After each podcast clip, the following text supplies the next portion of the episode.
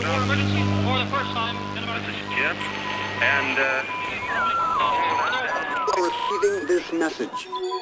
We are Ken Jennings and John Roderick. We speak to you from our present, which we can only assume is your distant past, the turbulent time that was the early 21st century.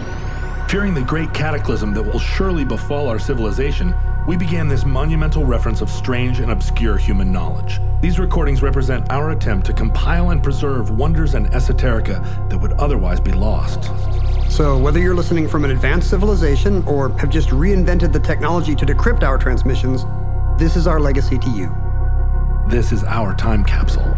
This is the Omnibus.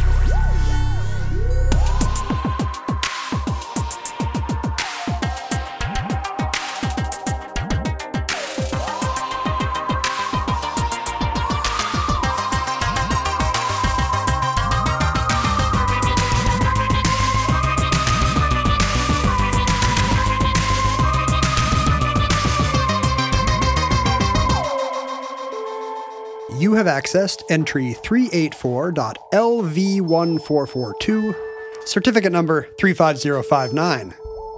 Drywall.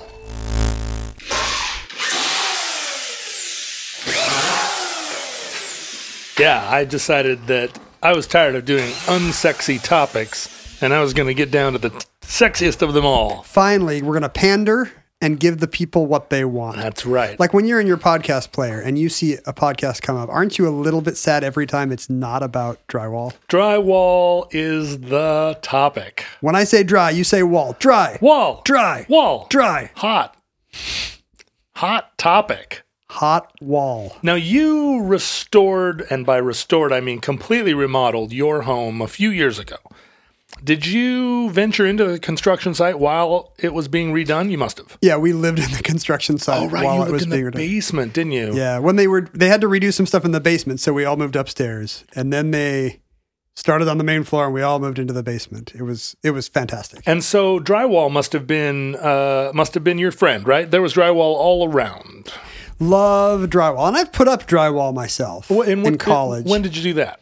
uh, what were you building? Friends' uh, family was uh, re-drywalling a garage, but like a huge two-story Wyoming garage, just a cavernous space, like a barn in there, and putting up big pieces of drywall above head level is it takes some doing. It is. It's hard. You need a couple of ladders. So he arranged to get some of his college roommates to come up, and uh, and I spent the weekend in Gillette, Wyoming, doing drywall. And just now, I'm trying to realize, I'm trying to figure out what it was in exchange for. I don't know what we got Not for the a free thing. drywall. Uh, were you a, just a holder upper, or did you have a screw gun at any point and actually put it in? I did both. I the only thing I really remember from the weekend is going to see the Matthew Broderick Godzilla movie in Hmm. a Gillette, Wyoming theater that left the lights on throughout. to Which- keep people from uh, their hands straying over into other people's popcorn. Yeah, you don't want any uh any fingering going on during God's when Tokyo's in danger. groping.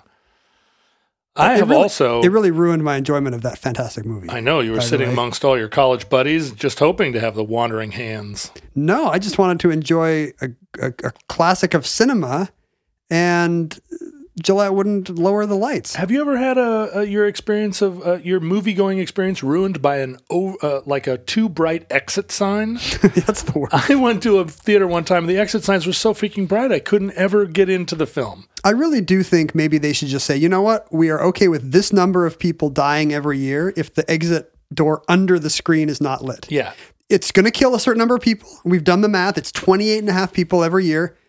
And that's that's just okay. or just show it right at the beginning, like keep the floor neat beneath your feet. There's the exit, and then turn it off.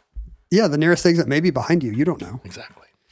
Uh, I've also put up a lot of drywall in my day. I've built a couple of music studios. So you were doing this for you. You weren't a hired hand. Uh, that's right. It was like you know we took over a garage, uh, actually right across the street from Cal Anderson Park. Yeah, I know that building. Yeah, and um, and put drywall up and insulation. We actually did the thing that you're supposed to do, which is build a wall inside of a wall in order to insulate the space for sound.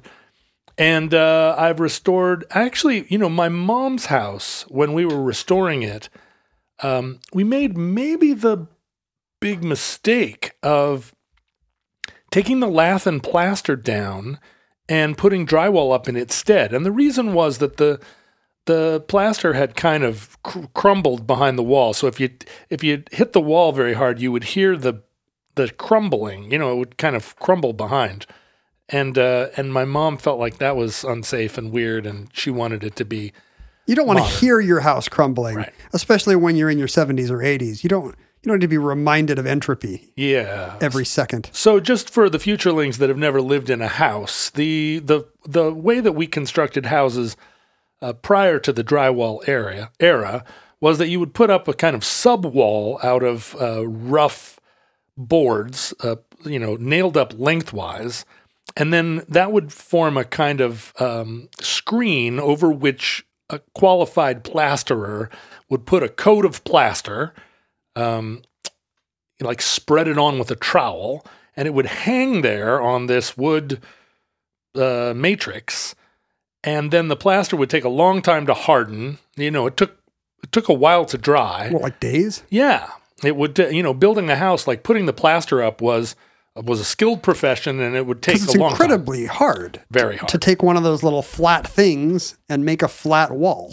and a wall that you know you're you're actually Trowel. sm- trowel I just thought of the name. one of those flat or, things Or the flat things. but you're actually s- squooshing or splooging the the uh, the plaster in between the uh, the lath, and then it kind of Because there's hangs on. Because there's what? There's horizontal gaps i- in the lath. gaps, right? You put the lath together just far enough apart that you're not like well that you give it something to hang on, but close enough together that it's not just going to slide off. And then like cement, I mean, you have to the mixture of plaster and water has to be just right so that it doesn't slough off, but also that it's not crumbly. Think about think about putting plaster up on a ceiling. Yeah. I mean, just super hard work. Is that nicer or fancy? Is lath and plaster nicer or fancier in any way beyond the fact that it shows that the house is old and labor saving devices have not been invented yet? I mean, you can you can uh, decoratively trowel plaster, and you see that sometimes in later homes. Oh, sure. I have a I have a fresco in, Yeah, in, right. in my bathroom. but you can do that also over the top of drywall. Um, one of the things that's nicer about it is that, well, when we took the lath and plaster out of my mom's house, we filled up a dumpster with it, and it was so heavy that it actually cracked the driveway. I mean, that plaster is heavy stuff. so it makes your house sturdier. Yeah, but also, um, as we'll see, it's uh, rot resistant, and you you might think that the wood behind it would be more Sure. liable to rot, but in fact, it's kind of the opposite. It's you know it, um, although it is applied wet uh, and takes a long time to dry. Once it's on there, you know it's less it's less susceptible to water. Because drywall does bang up. A kid on a big wheel can do maybe more damage to a sheetrock wall than to a an old plaster wall. Yeah, right. I mean, a plaster. I mean, it is cement, and, and honestly, it's made out of the same stuff. It's made out of gypsum, which is a, a naturally occurring. That's what sheetrock and Crystal. and wall plaster is made out of. Yeah, but it, plaster gypsum is um, is a crystal, and it's um, you know, it's a naturally occurring sort of uh, compound. A uh, what, what do you call it? A molecule, crystal distillate. It's a mineral. it's a mineral. Thank you. That's the word I was looking for. You thought it was an animal or a vegetable, maybe it- making up the wall, and I'm, I'm here to tell you it's not. In fact, it's a mineral. It's a mineral. And one of the reasons we call plaster of Paris plaster of Paris is that outside of Paris in Montmartre there was a a big gypsum deposit, but but people have been using gypsum as a building material for thousands of years. Uh, it was, you know, it was discovered that you could wet it and then do stuff with it, and when it dried, it was, you know, it it it solidified and became again a kind of um, it became kind of like a stone. I mean, it, it is alabaster. And so all ancient sculpture done in alabaster uh, is is just gypsum. I was looking up the etymology of it to see if it was related to, you know, because gypsy is often said to come from Egypt, like as a, as a maybe controversial way to refer to People from no- India. nomadic people. Yeah, Right.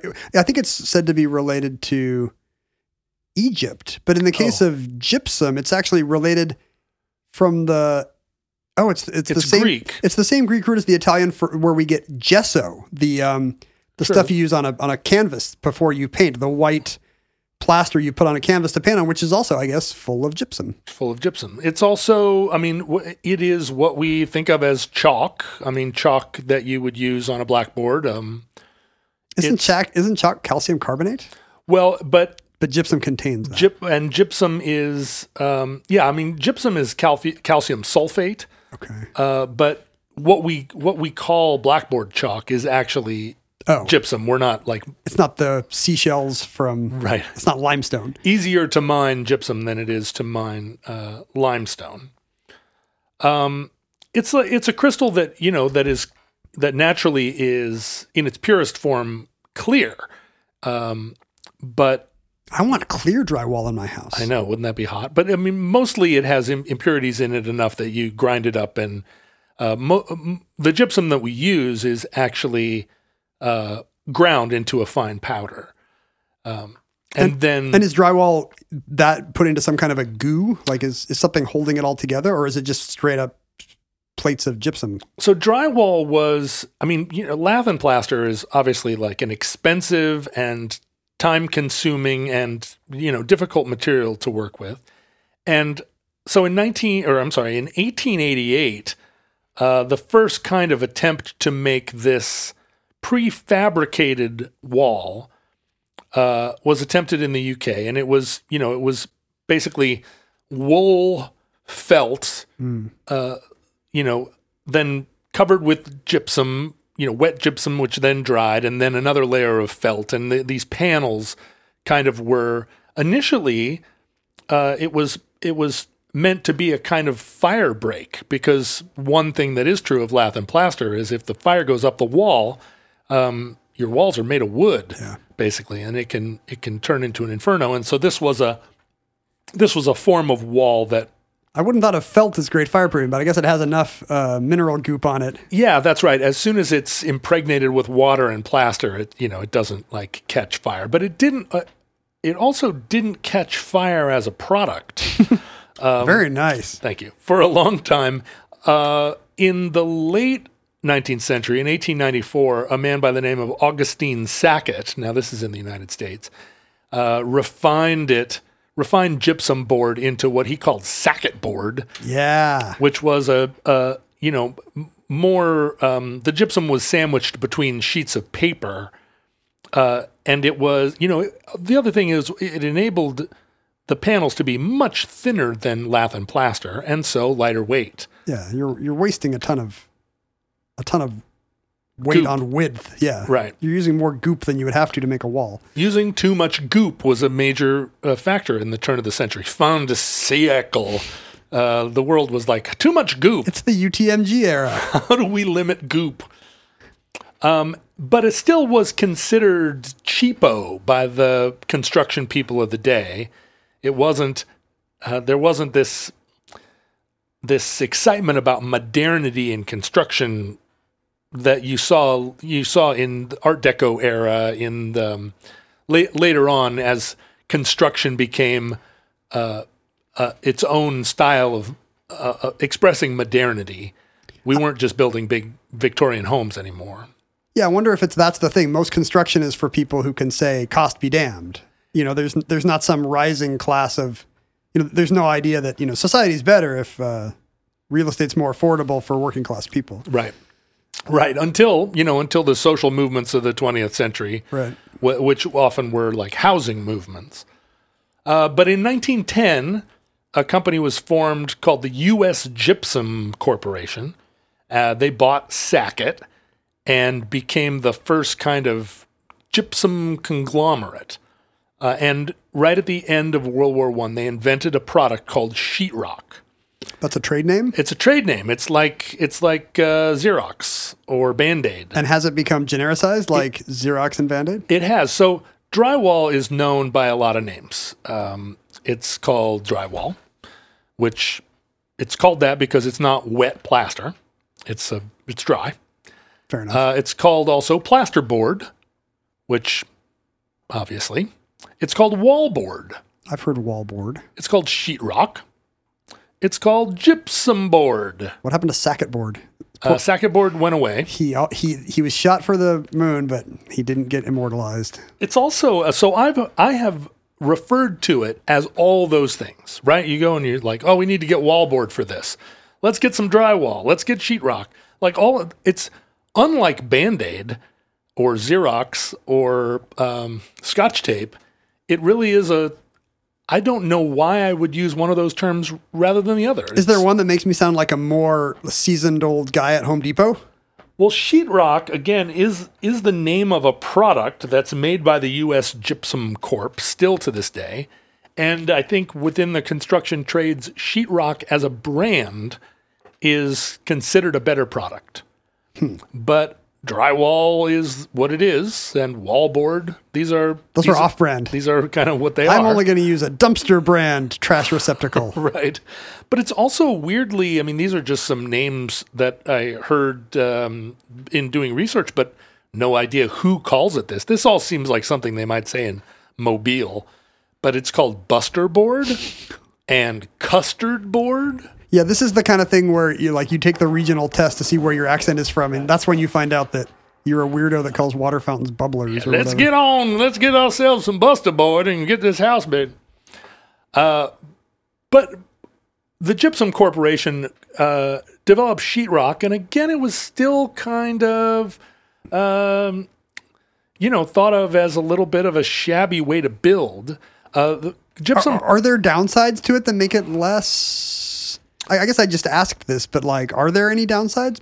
Well, what what was I mean? There is a kind of uh, the thicker your wall, the more. I mean, these aren't structural in the sense that they're not weight bearing or load bearing. The structure's already there. but it does kind of stiffen your structure, right? It feels Ooh, it does mine. there are. I mean, the advantages are that it's cheaper to build with, and I don't mean cheaper like Right, it's- it's just costs you a lot less to Cost effective. So, zip this stuff up. so it's universal today. And I think originally, I mean, the technology uh, gradually because you do put and and I and early on, uh, sheetrock was sold as a thing that you would put plaster over. It actually uh, one of the incarnations of it had little ridges that were meant to hold plaster. But as as um, as the product developed, I think one of the major innovations was they started to um, they started to kind of add porosity to the gypsum so that you know they they put air into the plaster mixture so that the boards were lighter and Easier to work with. easier to work with. Now, of course, what that did, I mean, one of the properties of the kind of dry gypsum that is inside of wallboard, plus add the porosity in there, and it becomes water pregnable. And one of the downsides of drywall, and anyone who's ever had a leak in their roof will know this, it uh, it sucks up water Yeah. it becomes kind of stained and unstable, and then also uh, becomes a, a vector for mold.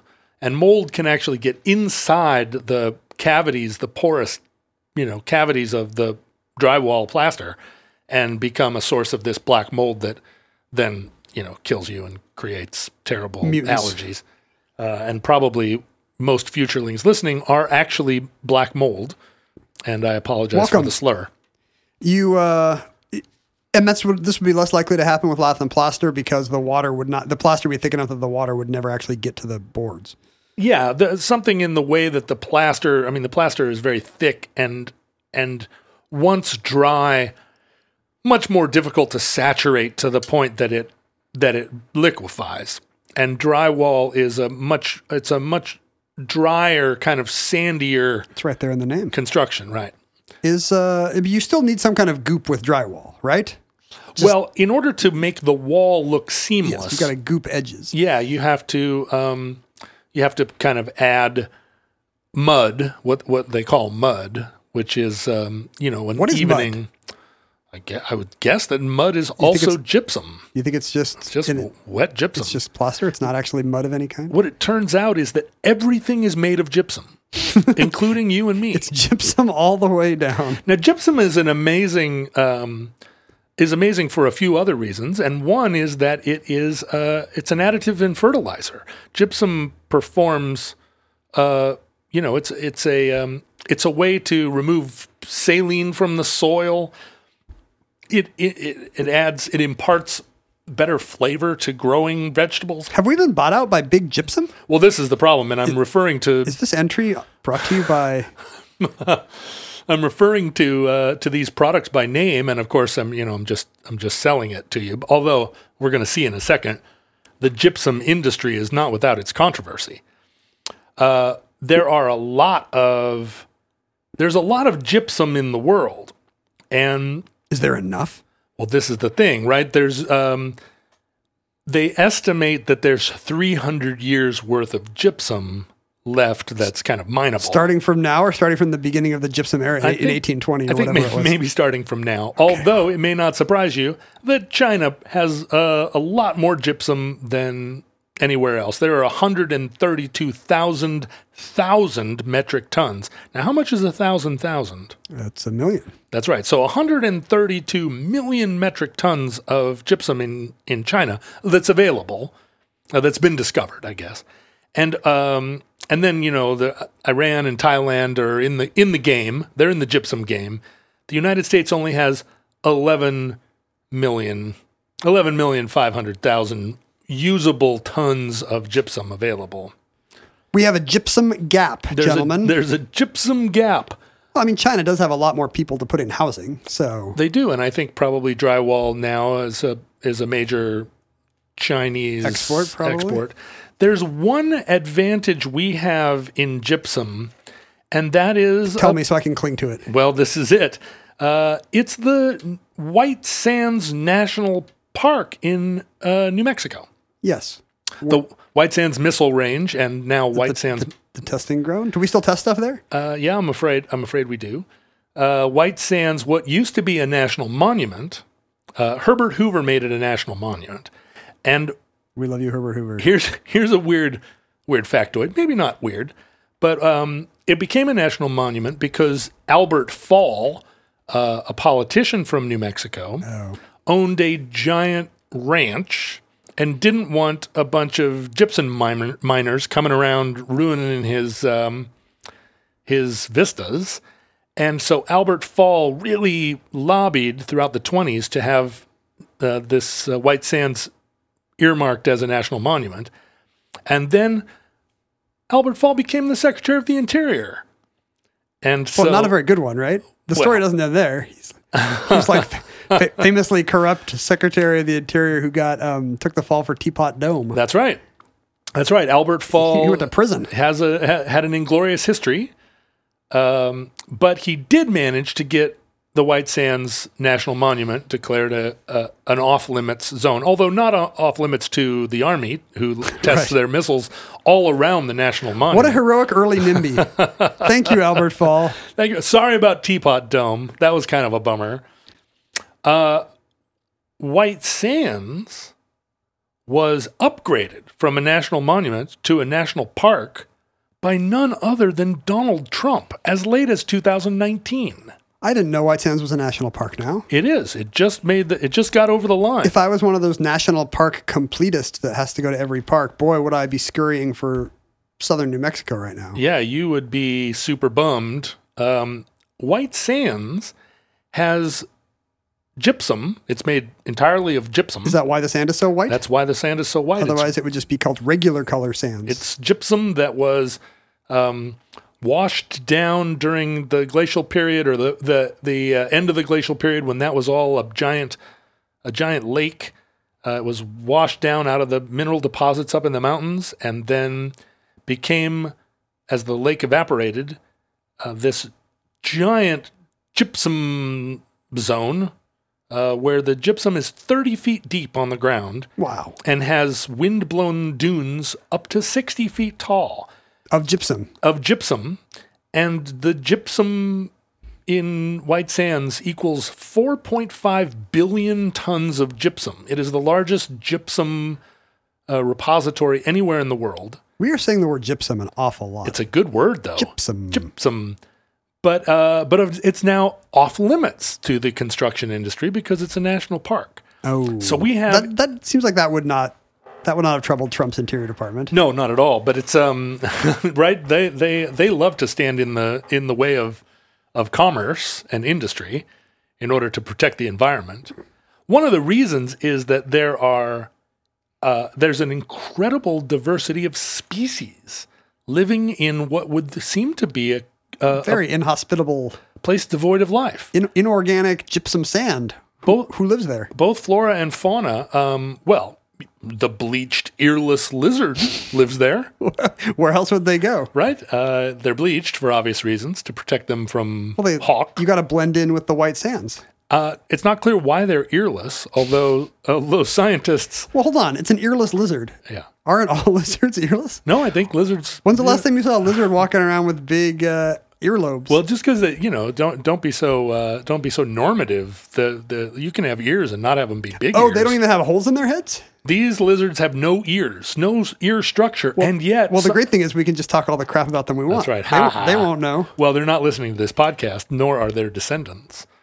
But um, the scientists that are, you know, that are that got bored trying to tell if your plants were sad, have tested the earless lizard, and they can hear, maybe through their feet. You know, lizards got feet. They, they've got a workaround. They're like Daredevil. Their other sentences have been heightened. Yes. Uh, there are 45 different spe- species that are endemic to uh, the White Sands Park, meaning uh, that they on- they only exist there, not anywhere else. 40 of those are moths. so uh, it depends on how you feel about moths. This does seem like there's, it's, it's ripe for some kind of spotted owl backlash from the gypsum industry. Who's going to say, what? You're going to put America's mom and pop gypsum out of work for uh, a 40 species of moth? Yeah, it does feel a little bit like the uh, Arctic National Wildlife Refuge too. Doesn't that have good animals? Well, it does. Big. It has big Bigfoot fauna. has big feet. But if you're, you know, that's just like fauna prejudice. If you want, if you think big fauna are bet- I do. better than little fauna, Really, if you're going to go to a zoo, what are you going to see first? The moose and the polar bear? Right. Or the chinchilla and the earless lizard? the thing is, you can put an earless lizard in a terrarium in your house. Can you do that with a polar bear? Yes, but it would have to be a, a really big. It would it, the sides would be made of transparent gypsum drywall. Right. It would be a Jeff Bezos thing. Meet George Gypsum. But you know, at some point, we're trying. They've been trying to drill in the uh, the Arctic uh, Wildlife Refuge for uh, basically my whole life. They're, they're doing a terrible job. Yeah, the maybe they need to switch drill bits or something. The environmentalists are very strong. It's it's uh, in Alaska, but there will come a day 300 years from now where where yeah, the building industry is like, we're out of gypsum. We're having to buy it from the Chinese. White Sands is the the new ANWR. Yeah, exactly. Uh, but gypsum became, or rather, wallboard and specifically sheetrock uh, became a major industry immediately after World War II, and you can imagine why. Which is uh, that there was a baby boom and all these returning veterans and a huge housing boom. Uh, from 1946 to 1960, 21 million homes were built in the United States to contain all these moms and pops, all the all the, Little- ward cleavers. The little new GI Bill families. Right. Uh, the the American outer ring of every city is full of these little mid-century modest homes, Levittown's. all made of wallboard. Uh, because you're throwing these houses up, and you need you need to um, have an efficient and clean, uh, you know, like industrial product to get this work done. I mean, think how fast all those houses went up. Yeah. No lath and plaster guy is going to be able to do that. And I think, you know, probably at some point the electric drill made it even faster. I've never put up wallboard with nails. Can you imagine doing it with nails? Ugh. I mean, I've I've taken wallboard down that was nailed up, and it's amazing to think that these uh, that these effectively carpenters were hammering this stuff up with the with these wide head nails. Now we do we zip it in with wallboard zippers. Zip.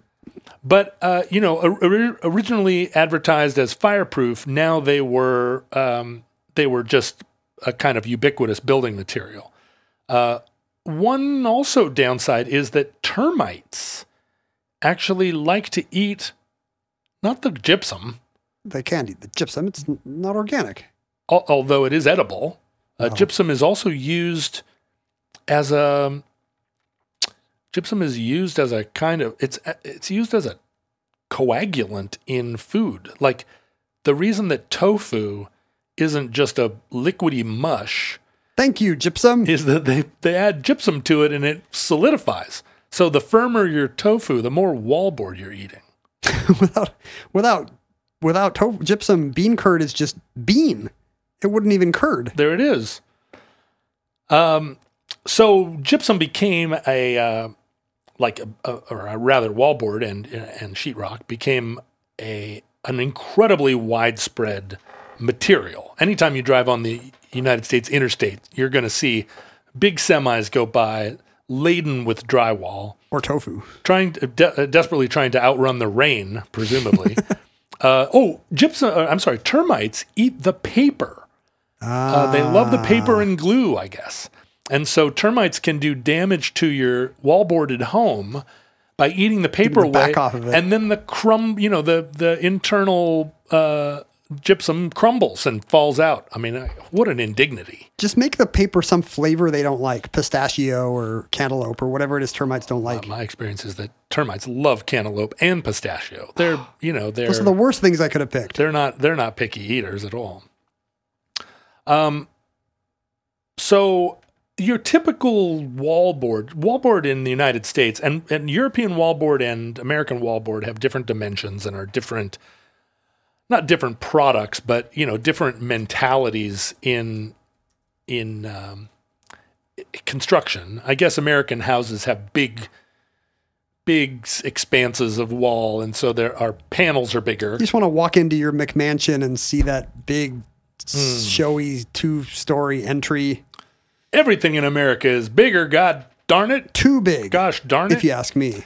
Uh, but our, uh, you know, the most common drywall in the United States is a half inch thick, and the panels weigh about 50 pounds. Uh, and so, although it, although you kind of you, you imagine that builders make walls that are dimensions that that would receive a, an Wallboard even friendly? panel. Yeah.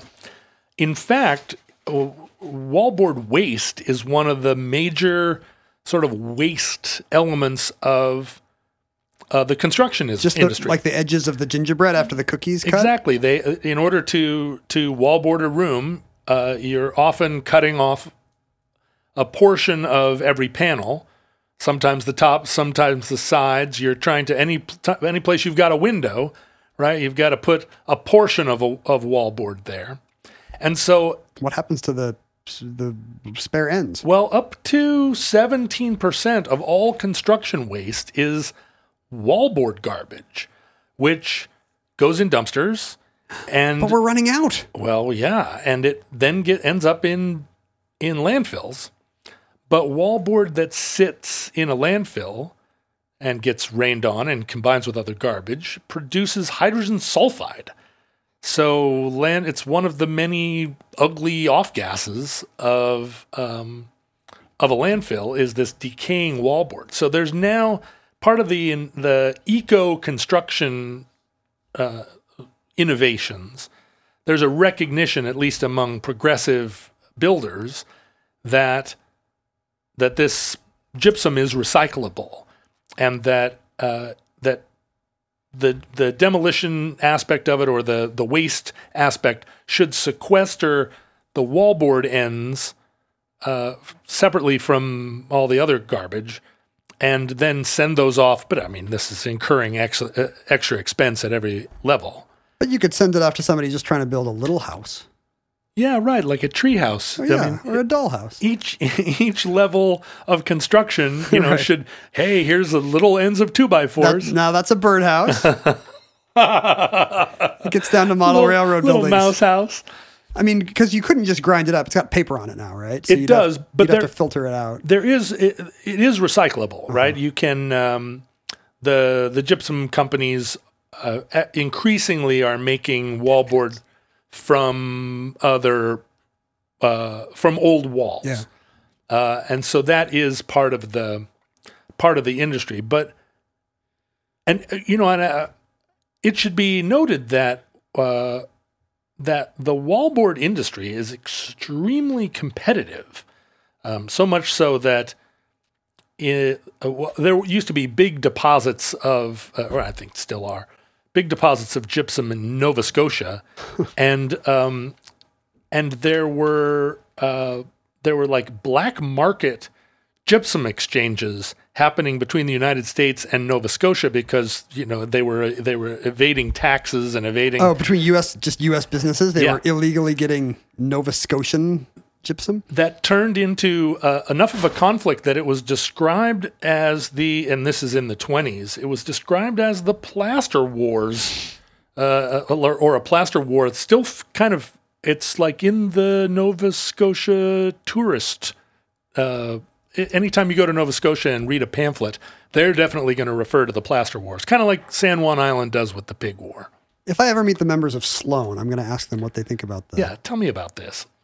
But there, um, there's a lot of controversy even now uh, within the wallboard industrial community. We use so much wallboard in the United States that even though um, even though the United States Gypsum Corporation is the the maker of sheetrock and still the, the big player, there are a lot of other players. And just recently, there was a, a, a major price fixing scandal among all of the different wallboard makers. They're an evil cartel. I love it. They are. And in 2018, uh, the wallboard makers were collectively sued for price fixing. And without, you know, they kind of Alford plead out of it without acknowledging any actual guilt. Um, they paid $191 million into a fund, which, of course, you know, obviously they're not guilty because uh, uh, non-guilty parties would would pay $200 million into a fund every day. I, I have a house with drywall. I feel like I, sh- I should be part of this class action suit. Yeah, and I'm I, I- and I wonder I wonder who in fact did benefit from it. Um, but the following companies: Eagle Materials, American Gypsum, Now Uh, you're calling them out. New National Gypsum, We just don't care anymore. Pabco. Yeah, Uh, we're taking down Pabco. Also, you know, Georgia Pacific got into the game, and uh, and a subsidiary of uh, U.S. Gypsum.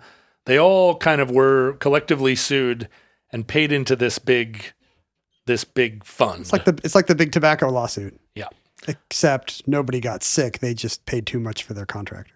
But in uh, in researching the uh, the scandalous price fixing and antitrust, um, because Georgia Pacific didn't just price fix; they actually bought up a bunch of small wallboard companies and tried to like corner some aspect of the market. You know, they're not troubling U.S. Gypsum, the big the big multi billion dollar company Nine hundred pound gorilla. which also incidentally uh, a portion of us gypsum is owned by berkshire hathaway because somehow He knows what's up. he he goes out and gets every little corner of like oh do you make railroad lanterns well that seems like a like a brick and mortar uh, business we're going to invest in he's not built he's not making apps in other words Right. Because, you know, apps can go away, but we're always going to need drywall and railroad lanterns.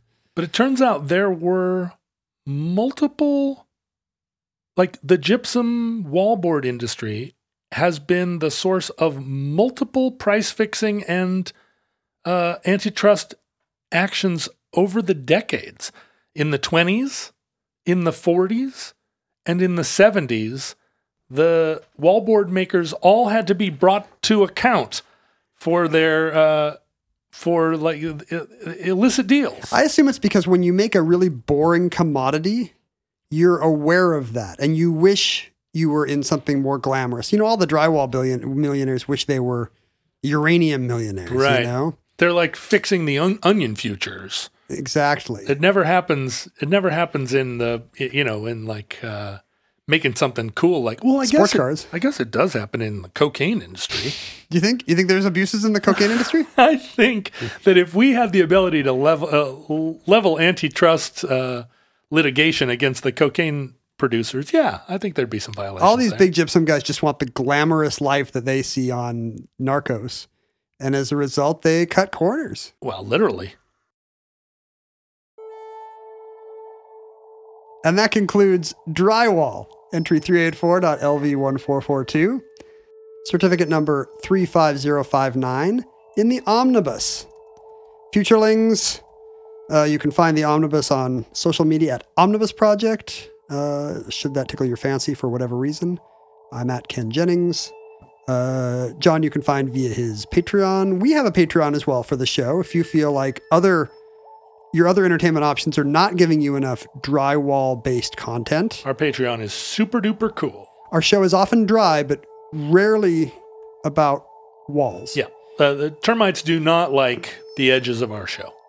Uh, our show has been termite free for 354 shows. That's our motto. We and we do not want to reset that sign. Uh, so please, if you uh, enjoy Omnibus, consider contributing at patreon.com slash omnibus project. You can email us at theomnibusproject at gmail.com. You can send us physical artifacts at P.O. Box 55744, Shoreline, Washington 98155. For example, Mike, uh, who is constantly troubling us on our Patreon addenda shows. We do a weekly bonus show for Patreon or a monthly bonus show for Patreon donors. Uh, and Mike is our number one corrector. Uh, he has sent us a buzzer, a USB buzzer, which I've just plugged in and maybe is installing malware on my laptop. I don't Oh know. dear. Oh dear. What do you think this is going to do when I press it? Oh, uh, it, it looks like the buzzer from Sorry, the the the old board game. Yeah, or, or taboo or something. Is it going to go? Womp, womp? I assume it's just going to buzz. Let's see what this is for. What did it do? it didn't do anything. Oh, here it here it is. I shouldn't have used the USB at all. Here we go. This is Mike again. Mike! for a third time. Come on. Should we change the name of the addenda show? To, to answer Mike's questions or to, to take Mike's comments? Mike Denda. It's always good to have a buzzer that, that has a long snippet of dialogue. Wh- Why would we ever have occasion to use that buzzer? Did we say something like that at the end of that show? Well, let me tell you, John. Yes. Well, well done. Thank you, Mike, for that for that addenda. See how this comes up all the time? Yeah. You should just take this to parties. Mike- And if somebody named Mike tells you something that's a bit of an addition to something that somebody's already said, Let's just say, well, well done. you could just press that button. Again. Mike! For a third time. Come on. Should we change the name of the addenda show? It's confusing because both of us would have to be there. Yeah. To take Mike's comments? Mike uh, thank you for sending us that. As soon as we're done here, uh, Ken is going to try and figure out how to reprogram that to say something that we might say. It turns out that you can get anything you want on this show if you just send it to us in buzzer form. Yeah, we, we- can't we can't resist a big shiny red button. We enjoyed it though. Thank you, Mike. We could also just say those things. We don't need a buzzer that does our voices. We can do good impressions of us. You do an impression of me. Uh, you do an impression of me. Wow. Isn't that uncanny? I sound kind of dumb. Dur, dur, dur. uh, you do an impression I haven't been on Jeopardy. and then uh, Sooren, uh, an Iranian American listener, uh, Does he, us. does he specify that? Thanked us for yes. Well, thanked us for sent us um, Sooren isn't really an Iranian name. two O's. Oh, two O's. Sooren. Sooren uh, sent us uh, some money with the Ayatollah on it. Thank you. Oh, thank you. but I also, love that. But also, each of us got some kind of a tile Uh huh. Uh huh. related to Ea-nasir, the uh, famous, historically terrible purveyor of copper. Oh, look at that. Fine quality copper. It's his. Uh, it's his logo. He's he's got new stuff for trade shows. I didn't. That's weird that he, he that it was written in English. Thank you, uh, Sooren. Show me the Ayatollah uh, dollars. That's what they're called, Ayatollah dollars. Uh, they were in this letter, and You lost the Ayatollah dollars. oh no, Unbelievable. Come on, Ken. I'm not just the great Satan, but I'm. Time's the waste in here.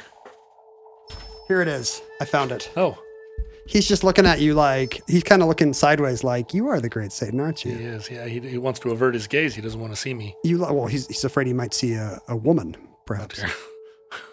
Uh, thank you so much, Sooren, for uh, the uh, the copper the copper merch and the uh, post revolution Iranian money. Uh, you can find other, you can find your fellow futurelings at uh, the Futurelings groups on Facebook and Discord and whatnot. Mhm. And what did I not say? That might have been it. I feel like you got everything. I was right? so oh no, you didn't say the. Did you say the address?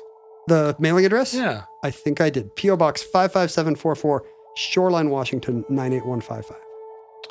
Futurelings, from our vantage point in your distant past, we have no idea how long our civilization survived. We try every episode to To uh, end the world. to record an episode that is under an hour long. Ken says every time, I want to do a 45 minute episode. And every time we do an hour and eight minute long episode. No matter what. Now, I don't know why we end a lot of these episodes going, that had to have been a short one. And I was like, nope, an hour three. But today, we're coming in right at 45. And that's so exciting to us. Now, you may feel It's because I have to go to the doctor. Yeah, you may feel now that I just used gypped in the wrong way. Don't you say may that. you may feel like you've got Cheated. not gotten your free dollars worth, not gotten your your Iranian rials worth. But um, but we're very proud because Ken has to go to the doctor. Anyway, we hope and pray that the catastrophe of short omnibus episodes may never again come. But actually, we wanted to make it more 45 minutes. But if the worst comes soon, this recording, like all our recordings, may have been our final word. But if Providence allows, we hope to be back with you soon for another entry in the Omnibus.